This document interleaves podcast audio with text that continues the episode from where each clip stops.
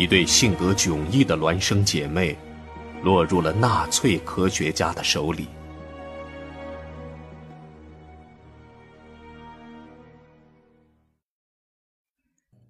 今天啊，给大家带来的是二零一六年亚马逊年度好书——艾芬尼·科纳尔的小说《Michelin》，我们暂且翻译为《双生梦魇》。一九四四年的秋天，一辆破败的牛车载着一批犹太人，摇摇晃晃地向着波兰的奥斯维辛集中营行进。大屠杀时期，成千上万的犹太人就坐着这样的牛车被送进纳粹的毒气室。车上有一对漂亮的孪生姐妹，旁边坐着他们的母亲和祖父。他们已经随着一车的犹太人，在密不透光的牛车里度过了漫长的四天四夜。忽然间，一个刹车，车子停了下来，车门一打开。刺眼的光线猛地照进车内，一个庞大的影子出现在车外。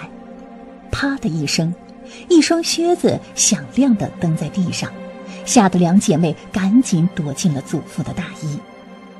姐妹两人十二岁，已经是半个大人了，可一旦遇到危险，还是习惯性的钻进祖父的大衣里头。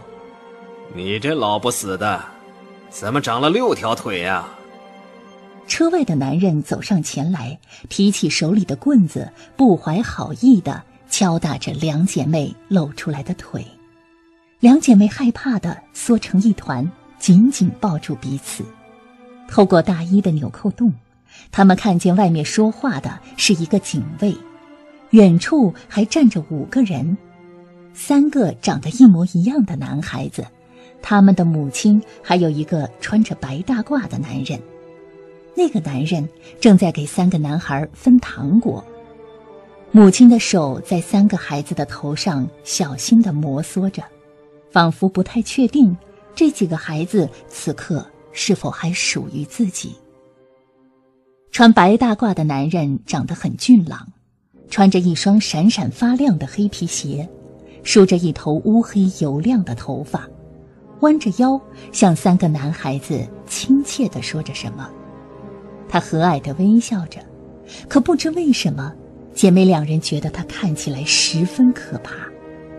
当时他们还不知道，他就是约瑟夫·门格勒，人称“死亡天使”的纳粹科学家。你们是喜欢长得一样的孩子吗？两姐妹的母亲犹豫了一下，胆怯的问了一句。警卫点了点头。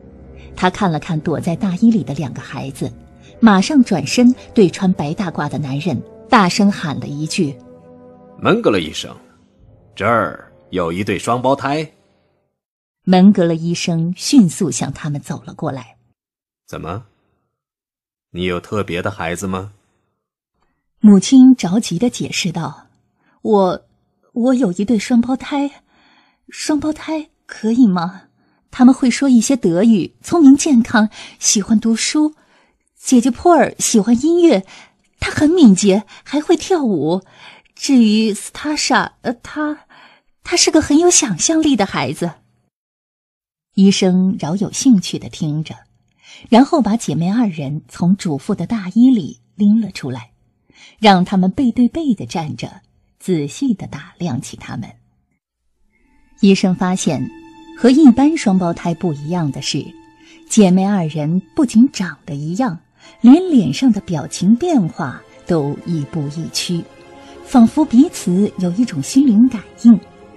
但仔细分辨，会发现他们一个肤色白皙，举止柔弱；另一个面色红润，目光灵动，脸上有一种桀骜不驯的神情。医生摸着普尔的头发。亲昵的问道：“你应该是普尔吧？”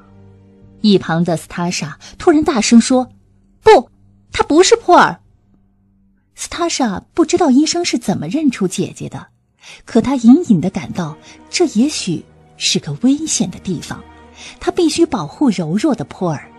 而保护普尔唯一的办法就是让自己来顶替他。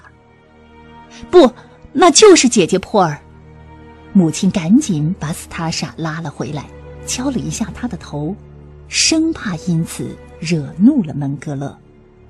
没想到门格勒并没有生气，反倒很感兴趣的看着斯塔莎，问了他一句：“小斯塔莎，你为什么要撒谎呢？”看着神情倔强的斯塔莎，医生发出了一阵兴奋的笑声。他决定要留下这对特别的姐妹花。这样一来，他们就不用像母亲和祖父一样被送进奥斯维辛的毒气室，而是加入门格勒医生精心打造的人体实验室——臭名昭著的动物园。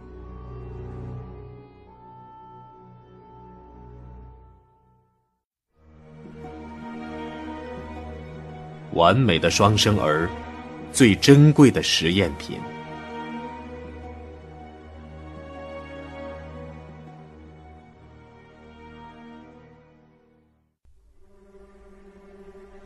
格勒医生的动物园是个什么样的地方呢？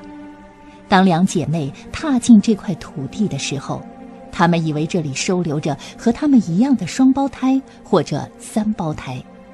但他们遇见的朋友布鲁纳却告诉他们，这里并不是什么好心的收容所。布鲁纳警告他们，这不是一座普通的房子，普通的房子不会杀人，也不会每天用针筒来刺你。不过，他看了一眼困惑的两姐妹，你们是双胞胎，在这里可是有特殊待遇的，不像我们。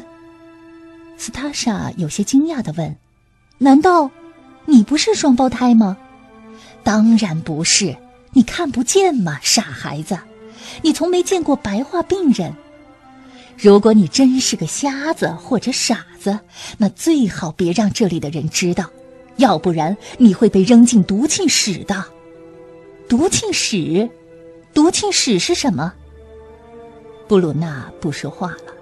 脸上突然露出一种悲哀的神色，他想了一会儿，叹了一口气：“唉，不说这个了。你们只要记住，别让医生觉得你们是两个没用的家伙，懂吗？对医生来说，你们不是人，只是他的实验品。我也是，这里所有的人都是实验品，只不过你们和我们不一样。”你们是双胞胎，是他最珍贵的实验品。最珍贵的实验品，姐妹俩同时瞪大了眼睛。原来，动物园不只关着成千个双胞胎和多胞胎，也关着有基因缺陷的白化病人和侏儒，他们全被划分为有着特殊基因的犹太人。门格勒相信。他们有某种生物研究的价值。他还相信，在众多的特殊犹太人中间，双胞胎或者多胞胎又是尤其有趣的现象，值得格外注意。于是，姐妹俩虽然逃过了大人口中那个恐怖的毒气室，得以躲过一死，可换来的却是生不如死的人体实验。而它的残酷程度一点儿也不亚于毒气室的折磨。这座灰暗的房子里布满了大大小小的实验室，姐妹俩有一半的时间都在实验室里度过，每次长达八小时之久。她们一遍又一遍地做着 X 光检查，被护士拽着手臂注射不知名的液体。提取他们身体各个部位的样本，送到门格勒医生的那架显微镜底下。普尔和斯塔莎的到来，让门格勒看到了一个他期盼已久的机会。普尔和斯塔莎真是一对完美的双生儿，他们在外貌上不分你我，在性格上却天差地别。有趣的是，他们还能感应到彼此的情绪与念头。更让门格勒感到有意思的是，姐妹俩似乎比一般的双生儿有着更加深厚的感情，一种深入骨髓的、无法被割裂开来的情感纽带。门格勒不禁想到，如果割开这根纽带，会发生什么事呢？有没有可能把两姐妹变得彻底的不一样呢？如果可以。他们与生俱来的感应机制会发生什么变化？如果把两个人强行分开，会发生什么？如果，如果干脆消灭他们的身体，让其中一方死去，又会发生什么有趣的连锁反应呢？姐妹俩朦朦胧胧的感到。自己在这个地方是被当作病人对待的，尽管他们没有任何疾病，这里的医生和护士恰恰就是为他们创造疾病的人。每天夜里，斯塔莎和普尔都要枕着彼此的手臂入眠，只有这样，他们才能彼此感到安心。斯塔莎看着入睡的姐姐，心里总是盘旋着一个念头。保护普尔，不惜一切代价。斯塔莎不知道，霍尔已经听到了妹妹的想法，只是他没有睁开眼睛。此时，霍尔正在心中默默的祈祷，期盼他们能够平安的度过新的一天。但他没有想到，明天就是姐妹二人分离的日子。你呀，马上就要变成长生不死的小斯塔莎了。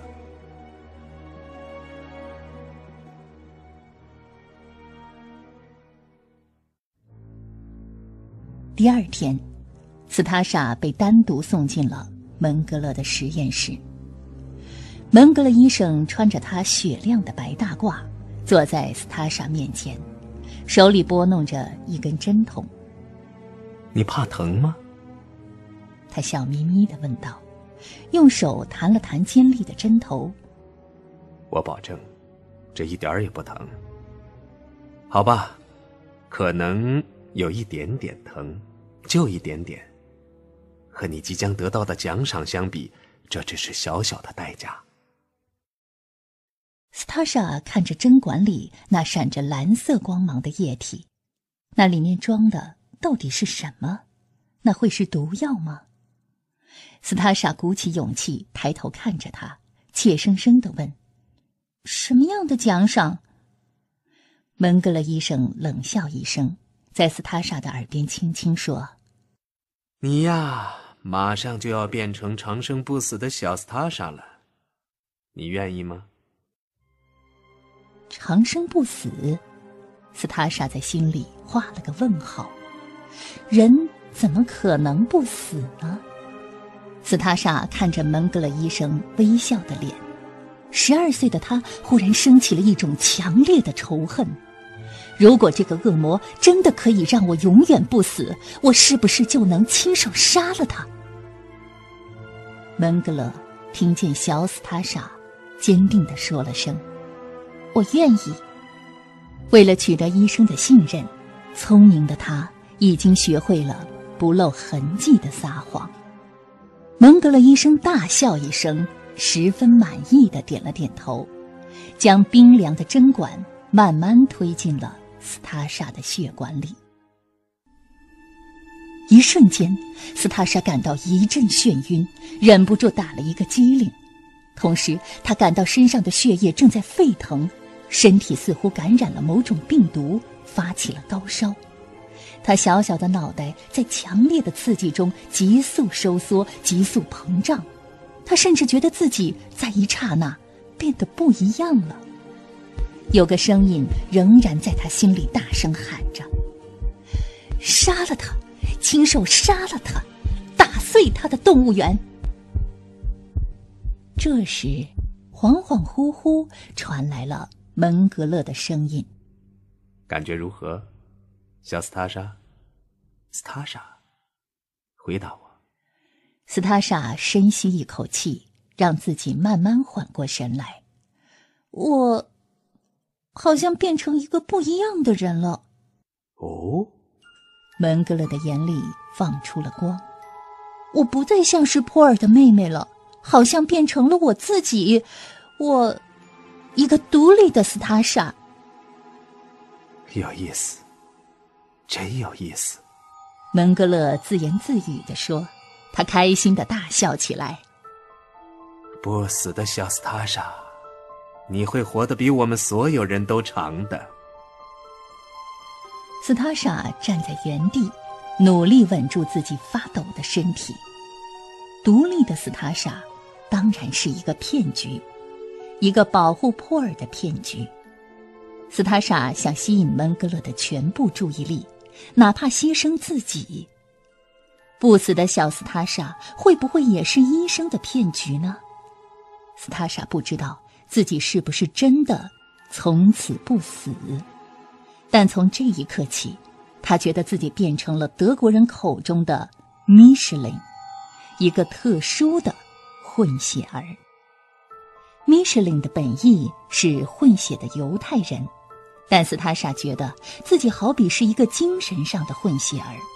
他的精神好像忽然分成了两部分，一部分是绝望与仇恨，另一部分则是强烈的希望。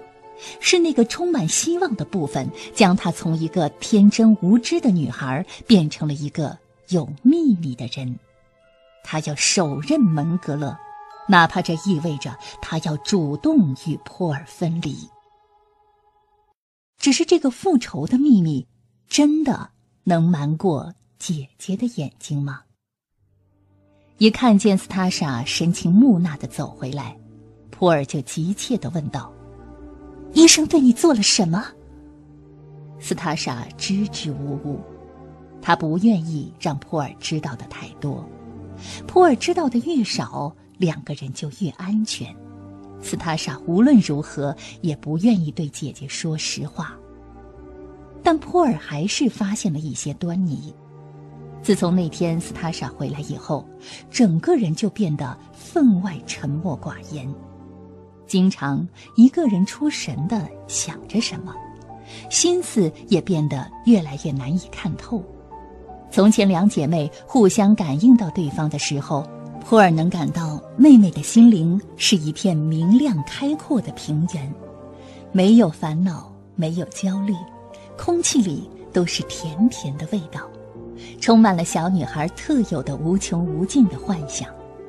现在，普尔发觉妹妹被某种激烈的念头彻底搅乱了。她竟然相信自己足够聪明，足够强大，相信自己斗得过门格勒医生，甚至还想要了他的命。普尔打了个哆嗦，这是一个多么可怕的念头！斯塔莎只是一个十二岁的小女孩，怎么可能斗得过呼风唤雨的纳粹魔头？只凭借他们小小的身体，怎么可能和这座庞大的实验室抗衡？普尔看了一眼这座残酷的动物园，四周尽是灰暗的铜墙铁壁。是的，门格勒可以随时肢解他们，他们没有任何反。抗的机会，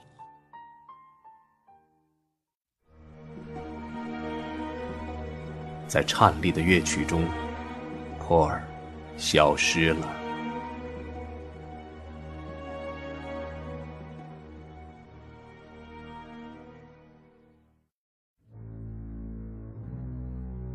不久后的一天，斯塔莎又被秘密带走，只留下珀尔。独自焦急的等待着。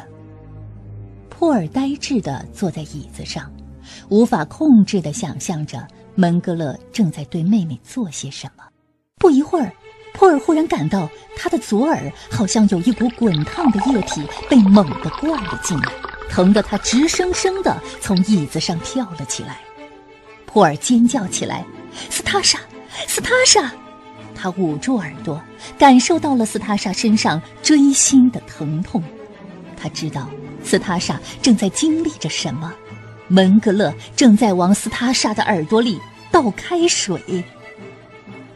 就在此刻，门格勒的实验室里，斯塔莎正被死死地按在桌子上。他咬紧了自己的嘴唇，任凭开水从耳朵里灌下去，没有喊一声疼。就这样，斯塔莎的一只耳朵聋了。他没有一句怨言，只是让心中的复仇火焰烧得更加猛烈。门格勒并不满足，他要在两姐妹身上分别做实验。于是，他把魔爪伸向托尔，在他身上注入另一种不知名的液体，一管可以慢慢灼伤五脏六腑的试剂。注射了这管试剂以后，普尔每天感受到自己的内脏仿佛在逐渐分解，他的身体机能似乎在一点点衰竭，原本红润的脸庞变得暗淡无光。但和妹妹斯塔莎一样。普尔宁愿独自承受非人的折磨，以此取悦门格勒医生，也不想让妹妹知道自己经历了怎样惨无人道的实验。姐妹俩的逆来顺受，让门格勒医生变得心情大好。不久后的一天，门格勒突然宣布道：“我们来办一场音乐会吧。”门格勒打算邀请动物园里的所有病人参加。还要组织现场伴奏，让大家在动物园里的舞池尽情地跳舞。那是一场气氛诡异的音乐会，乐队和指挥一直在战战兢兢、哆哆嗦嗦地演奏着。由于高度紧张，他们奏出的乐曲听起来也是颤栗的，还奏错了不少的音符。但门格勒似乎满不在。他一小口一小口地抿着伏特加，双手轻轻打着拍子，惬意地欣赏乐队的表演。没有人能看透他在想些什么。普尔和斯塔莎肩并着肩，紧紧地靠在一起。演出之前，普尔就担忧地告诉斯塔莎，他觉得这场音乐会是一个陷阱。他的心里充满了恐怖的想象，门格勒会不会在音乐会上大开杀戒？可天真的斯塔莎却认为，门格勒是舍不得杀掉他和普尔的。耳边的音乐仍在磕磕绊绊地继续，乐队紧张的神经稍稍放了下来，斯塔莎也逐渐放松了警惕。他斜倚在墙上。把那只聋了的耳朵贴在墙壁上，让两只耳朵都可以感受到音乐的震动。他闭上眼睛，似乎忘记了自己，也没有注意到站在普尔旁边的人正在对姐姐动手动脚。随着音乐的流动，斯塔莎沉浸在对未来的想象中。他想象在不久后的未来。他和普尔会和母亲、祖父团聚，从此过着安宁的生活。就在一瞬间，音乐声戛然而止。斯塔莎不情愿地从漫无边际的幻想当中醒了过来，他不知道自己已经在这里傻站了多久。他习惯性的想要用手去搭普尔的肩膀。没想到扑了个空，普尔不在了。斯塔莎心里一惊，他环顾四周，怀疑是自己还没有回过神来。他在周围的一张张脸里寻找那张和他一模一样的脸，没有，什么都没有，普尔不见了。他突然发了疯似的闯进人群，用带着哭腔的声音一遍遍呼唤着，可是。没有人回答他。此刻，普尔正被送往一个暗无天日的地方，同他渐行渐远。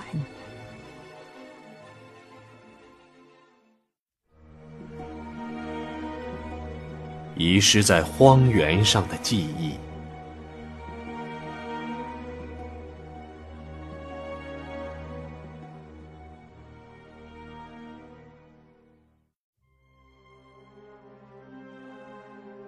普尔消失以后，斯塔莎连续三天不吃不喝，只是一遍遍地磨着自己的指甲，将指甲磨得锋利无比。接着，便用指甲在墙壁上给姐姐写信，好像远方的普尔能够听到他用指甲写字的声音似的。斯塔莎不知道，此刻的普尔已经被打断脚骨，扔进了奥斯维辛集中营的一个笼子里，那是专门用来关押孩子们的笼子，伸手不见五指。普尔和一批犹太人的孩子关在一起。由一个叫做米利的医生看守着。米利为门格勒工作，但他是一个犹太人，在门格勒的手下苟延残喘，曾经杀害了许多无辜的犹太婴儿，还被迫摘除了他亲生姐妹的子宫。他本性善良，但和普尔一样，被门格勒囚禁在这里，成了纳粹的杀人工具。他同情普尔。但他自身难保，无能为力。门格勒还有一个更残忍的计划，他要让普尔彻底失忆，在姐姐忘记妹妹的情况下，两个人的身上会发生什么呢？门格勒吩咐米莉：“好好看着他，别让他白白死掉。”然而人算不如天算，就在此时。华沙市上空出现了越来越多反法西斯同盟国的轰炸机。此时已是一九四五年，纳粹势力已如强弩之末，眼看着苏俄军队就要攻进华沙，这庞大的实验室该如何处置？这一段时间，动物园里的病人们发现门格勒每天都黑着一张脸，眉头紧锁。直到有一天，他们突然发现，医生不见了。走为上策，门格勒终于还是决定放弃他一手打造的动物园，连夜逃回德国。门格勒没有忘记好好的和斯塔莎道别，就在离开前。门格勒将斯塔莎一把拽上他逃生的轿车，把他按在车座上，往他的左眼倒进了一种火热的液体，疼，眼泪顺着斯塔莎的左眼大颗大颗的流了下来。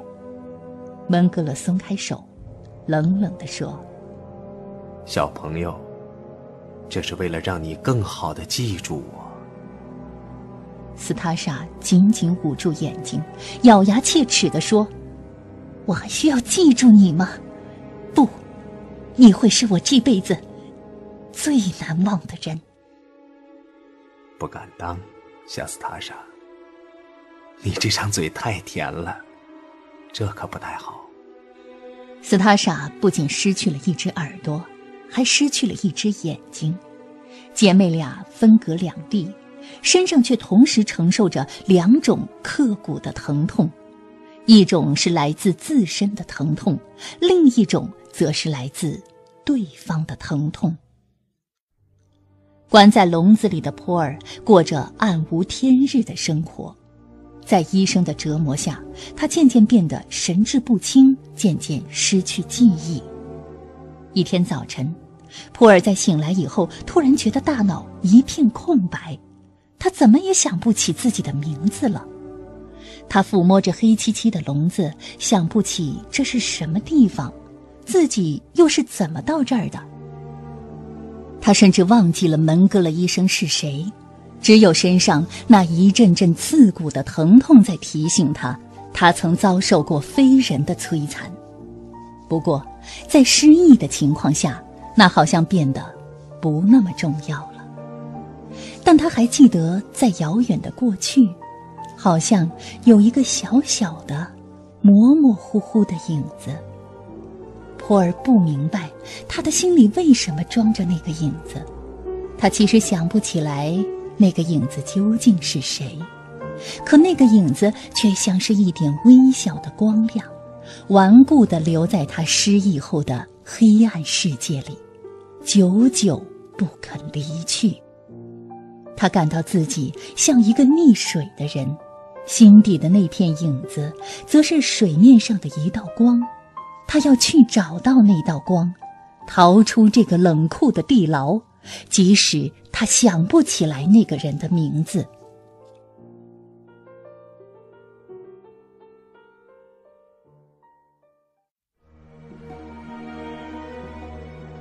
尚未交集的两条平行线。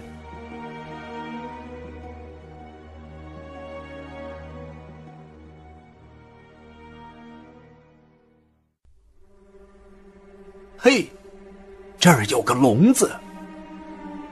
奥斯维辛集中营解放后的一天，几个从毒气室里逃出来的幸存者发现了波尔，还有个可怜的孩子呢。由于脚骨断裂，霍尔无法靠自己的力量逃出去，只能和其他伤病的孩子一样，在米莉的照顾下勉强维持生存。怎样才能平安的让这些孩子回家呢？此时的华沙还不是一个百分百安全的地方。为了掩人耳目，几个大屠杀幸存者决定让这些孩子躲进一口大棺材里面。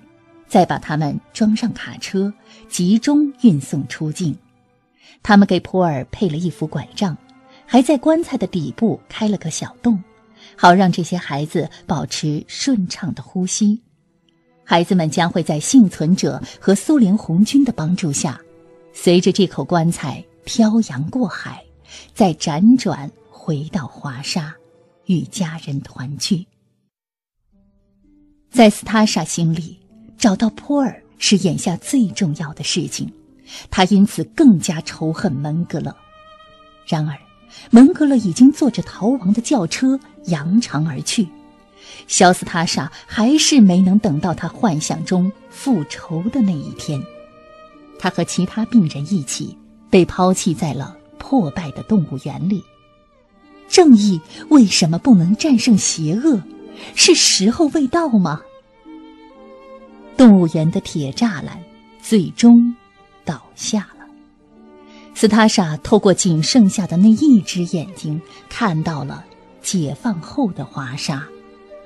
这儿成了一片废墟，一块寸草不生的焦土。上帝好像暂时遗忘了这座城市。斯塔莎走出动物园，望着这片战后的荒原。波尔到底在哪里？斯塔莎拖着伤痕累累的躯体，只能绝望的想到：也许波尔已经死了。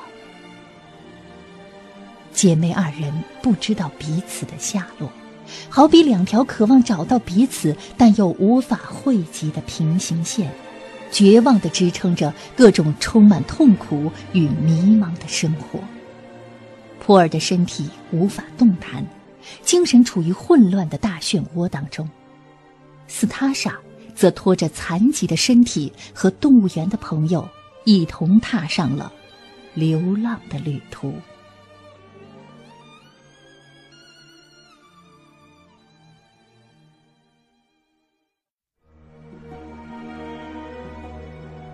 斯塔莎转过头，看见了那张。和他一模一样的脸。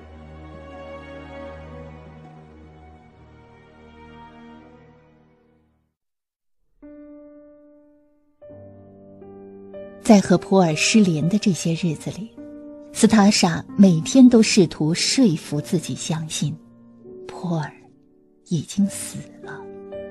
他常常忍不住猜测，普尔的尸体。也许被门格勒埋在了波兰的某个角落，也许他在波兰流浪的时候，还踏过埋着姐姐的那一寸土地。但每到一个地方，他的一只眼睛还是习惯性的寻找珀尔的身影，日复一日的等待着珀尔的归来。一九四五年二月三日。苏联军队进抵奥德河，德军不堪重负。历时六年，波兰终于获得了全面解放。就在华沙完全解放后的一天，市里面开进了一辆大卡车，许多人好奇地涌到街头，去看卡车上放下的那口大棺材。没有人会想到，棺材里装着的，竟然是一批从死亡天使手下死里逃生的孩子。当棺材盖打开的那一瞬间，所有人。都惊讶地叫了出来。斯塔莎不在现场，他正在郊外漫无目的的遛狗。当珀尔拄着拐杖一步一步走向他的时候，斯塔莎还蹲在地上，拍着手训练他的小狗练习转圈跳舞。就在这时，斯塔莎听到身后传来了一阵拍手声。普尔站在远处，用两边的肋骨拄着拐杖，双手还在不断的拍掌，对着妹妹露出了一个灿烂的微笑。斯塔莎转过头，看见了那张和他一模一样的脸。珀尔，珀尔。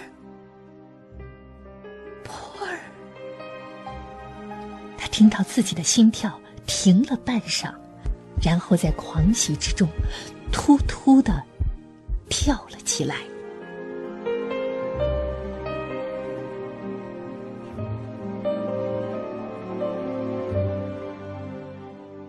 我们的故事讲到这里就结束了。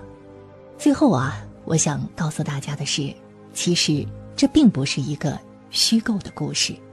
惨无人道的人体试验，臭名昭著的动物园，被折磨的双胞胎女孩，这些都是真实的。人性中的残暴与善良，也都是真实的。我是唐林，我们下期再会。